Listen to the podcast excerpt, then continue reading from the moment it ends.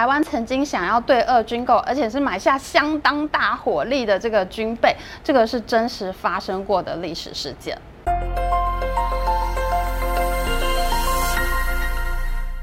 Hello， 大家好，我是 Amy。自从乌克兰被俄罗斯入侵之后呢，台湾就变成了全世界的宝贝。大家都很担心台湾被中国入侵，美国开放了各种军售给台湾，还通过了亚洲再保证倡议法。那这个法案呢，就是用来巩固印太联盟的国家。但是呢，这个法案也把台美之间的军售关系给常态化了。以后呢，我们就会有很稳定的管道可以买武器哦。而最新的消息是，彭博新闻社报道了，印度军方现在正在考虑要如何介入台海战争。印度人说呢，如果中国要打台湾的话，那他们也要在喜马拉雅山的边界对中国开打哦。哇，这真的是熬出头了耶！以前台湾要买武器、买装备，中共就会去找美国抗议。所以呢，台湾以前买武器是非常困难的，跟现在完全是两样情哎，你知道吗？因为台湾买武器很难，我们竟然差一点就要买全套的俄罗斯装备耶。14艘俄罗斯潜艇、大量的苏凯战机，甚至就连俄罗斯国会都已经同意这个军售案，差一点我们就要变成俄系武器主力的国家哎！今天呢，我们就要来讲非常神秘的台俄秘密军售档案。Hello， 大家好，我是 Amy， 真的太开心了！我们的会员人数即将突破2000人大关，感谢大家的支持，我们又要来办抽奖啦！这次的奖品更好玩、更丰富哦，请锁定社群贴文，不要错过抽奖喽！我们之前在做台湾自制金国号战机的影片里面呢，就有讲过，中美建交之后，台湾处境就变得非常可怜。中共和美国签署了3项公报，其中的817公报就是在讲台美军售的关系，里面说呢，将会慢慢减少对台湾的军售。那当时国军啊，真的是非常挫折，但是呢又积极向上，国军竟然因此就做出了自己的金国号战斗机。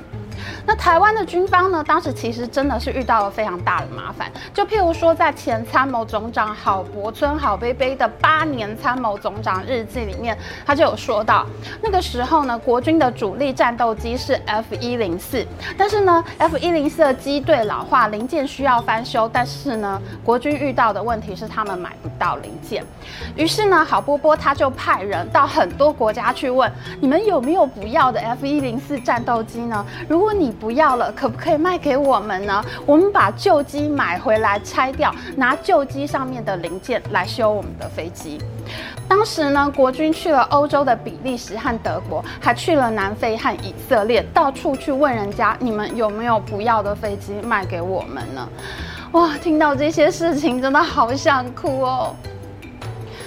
除了去收购人家不要的飞机之外呢，台湾还自制武器，所以我们做出了金国号战斗机，还有勇虎式战车。那另外还有的办法呢，就是去分散采购武器的来源，你不能一直只依靠美国啊。那个时候国军呢，他就想尽了办法，他们跟荷兰买到了剑龙级潜舰，还有跟美国买到了 M608 盾战车。可是中共真的很讨厌啊！我们买到什么，他们就去跟那些国家吵架，这导致呢，荷兰卖了潜艇给我们，却不敢卖鱼雷，我们只好去找印尼，从印尼的手上买另外一种在德国生产的鱼雷，买回来装在荷兰的潜艇上面，就这样凑合着用。M60 战车也是一样的，中共不让我们继续买，我们就跑去伊拉克和科威特去找美军在波湾战场上留下来的淘汰品，买回来台湾。啊，我真的要哭了！国军真的很了不起耶。中共现在呢也是这样被美国制裁半导体，也是到处去拼凑机器。难道这就是因果轮回、报应不爽吗？当时呢，我们的国军主要还是找这个北约规格的武器来买。所谓的北约规格呢，就是说有参加北大西洋公约组织 NATO 这个军事联盟的国家，他们会采用共同的标准规格，小到像是子弹和炮弹的大小和重量，大到各种武器的制造规格，甚至连武器叫什么名字的这个命名规则都有规范。就连是一个螺丝钉，螺丝上面的这个螺纹间距大小也都有规定。可是这个时候，突然有一个秘密的机会找上台湾，台湾有机会买到北约以外的武器。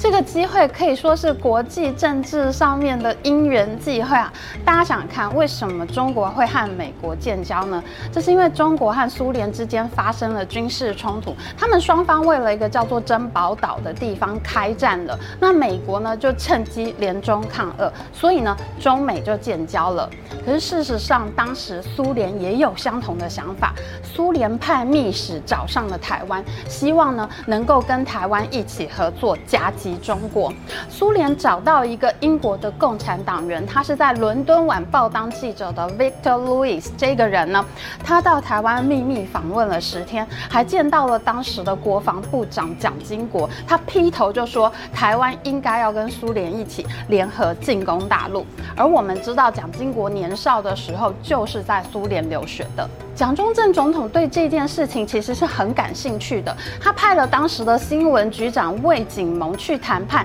魏景蒙去了台北，去了东京，去了维也纳，都跟苏联的人见面。新闻局的人竟然还到墨西哥，在苏联大使馆里面跟苏联的密使秘密会谈。这个魏景蒙呢，大家可能没有听过，可是呢，他其实是电影明星张艾嘉的外公哦。那当时呢，蒋中正总统他是很有机会跟苏联的领导人布列兹涅夫签下密约，一起进攻中国的。这些事情都是在蒋介石日记里面有记载的哦。但是呢，最后因为中苏关系缓和下来，而且蒋中正其实他本人并没有那么相信苏联，因为他一路被打回台湾，就是因为苏联在后面帮中共嘛，所以呢，最后双方并没有继续谈下去。可是呢，这个双方谈判的管道却留了下来。那大家猜猜看，最后是谁用了这个管道呢？答案就是蒋经国亲自培养的国民党领导人前总统李登辉。李登辉总统任内呢，台海最紧张的事件当然就是1995到1996年的飞弹危机啦。当时美国卖给台湾的军火都是防御性武器，但是台湾想要买的飞弹防御系统，美国却不肯卖。当时台海的情势非常紧张，一触即发，所以李登辉立刻要求去接触其他愿意军售的国家。那个时候呢，因为苏联解体了，俄罗斯的经济就陷入绝境，出现了非常夸张的通货膨胀。在1991年的时候，俄罗斯的通货膨胀率是2520%。本来卢布兑换美金是1:1，可是，在苏联解体之后呢，一度贬值到最低是1:3万。你看看这是不是非常严重？当时俄罗斯的叶尔钦总统他非常着急，他真的是什么都愿意卖，连现役军队的武器他都考虑出售。那谁有这么大的胃口可以吃下俄罗斯现役军队的整套武器呢？当然就是经济非常强盛的台湾啊。根据最新的解密文件，还有史丹佛大学胡佛研究所的林孝庭博士呢，他的研究，这些文件呢都显示出来，那个时候台湾最想要的武器其实是俄国系统的基洛级潜艇。因为这艘潜艇呢是苏联解体之前所设计出来的最后一款传统动力潜艇，它非常的安静，水下降噪能力超强，跟同时期德国的209级潜艇可以一拼。而且呢，基洛级的潜艇拥有非常强大的武力，除了鱼雷之外呢，它还可以发射防空飞弹，它还有在水下部署水雷的能力。而当时我们跟荷兰买到的这个剑龙级潜艇，就是我们买到了潜艇买不到鱼雷的这个剑龙级潜艇，它的武装呢就只有鱼雷和反舰飞弹这2种而已。所以呢，基洛级潜艇当然就是对台湾很有吸引力啦。那为了要买基洛级潜艇呢，李登辉总统秘密派遣了当时的海军司令顾崇廉将军，秘密的拜访波兰，希望呢可以在波兰洗产地购买最新型的基洛级877型潜艇。当时呢，顾崇良还派人乘坐这艘潜艇出海，去验收这艘潜艇到底有没有非常的厉害。海军在那个时候呢，就对基洛吉留下了非常深刻的印象。那后来呢，俄罗斯也秘密的派人到台湾来，他们说呢，他们愿意直接出售他们在太平洋舰队的10几艘现役潜艇哦，而且呢，他们还愿意提供全套的维修服务和设计蓝图都给你看，还有呢，各项零件100%的制造技术转移全部都转给台湾，可以说是送了一个超级的大礼包。台湾这边呢，可以买下俄罗斯太平洋舰队的一大块，而且是现役的潜舰，越谈越有兴趣。那竟然呢，我们这边还去问人家，那飞弹呢？飞弹可以卖给我们吗？各种前苏联时期制造的先进弓箭飞弹系统，就是打潜舰的这个飞弹，还有呢，先进的防空武器系统，以及他们相关的这些后勤训练啦、高强度钢料啊，还有高能量的固体推进器的原料啊，这是一大套，台湾都说有兴趣，而且呢，为了要卖军备给台湾，俄罗斯呢真的非常认真，他们还特别跑到英国的伦敦，成立一间帝国国防服务有限公司。这家公司呢，就是专门为了要军售台湾而成立的白手套公司。那台湾在那个时候呢，也跟西非的邦交国赖比瑞亚讲好了，这个军售一旦成功呢，这些军舰啊、飞机啊，这个系统啊，要去赖比瑞亚洗产地，把赖比瑞亚呢就当成是俄罗斯武器出口的中转站。做了这么多准备，台湾几乎就要拥有俄罗斯的全套潜艇，还有战斗机，还有各种各样的俄罗斯军武了。如果这些武器通通到位，首先呢是国军基本上可以利用这些数量的潜艇封锁中国的海军，因为在台海战争当中呢，台湾海峡其实是算是我们的主场，要躲在哪里偷袭中国的舰队，其实只有我们自己知道。那当时呢，俄罗斯还准备要军售给我们苏凯27战斗机哦，还有呢，装在苏凯战机上面的空对空飞弹，还有空对地飞弹，就连干扰导弹用的这个电子战设备，俄罗斯都愿意整体打包出售给我们。这样呢，我们不但可以封锁当时的中国海军，我们还有主动攻击或封锁中国的机场和港口的能力。至少呢，台湾可以取得一段时间的军力优势，这是绝对没有问题的。而基洛吉潜艇呢，因为它相对的便宜和耐操，直到目前为止，它都还是国际军武市场上面的热门产品哦。对俄军购的想法不是只有蒋中正、蒋经国、李登辉3任总统而已，甚至是到了后来的陈水扁总统，他在任内的时候似乎还继续跟俄罗斯谈判哦。在阿扁总统任内呢，曾经有媒体报道过，普丁大大，这个俄罗斯的普丁呢，他决定要用1000亿美元的价格把10艘俄罗斯现役的基洛吉潜艇给卖给台湾。那也曾经有俄罗斯的厂商来台湾投标国防部的防空飞弹标案。当时的俄罗斯也正在民主化，他们有很多的俄罗斯官员，他们都来台湾访问，因为他们对台湾的这个民主化过程非常有兴趣，想要更加了解台湾的发展经验。你看陈水扁和普丁还握手，当时2个人看起来都很年轻。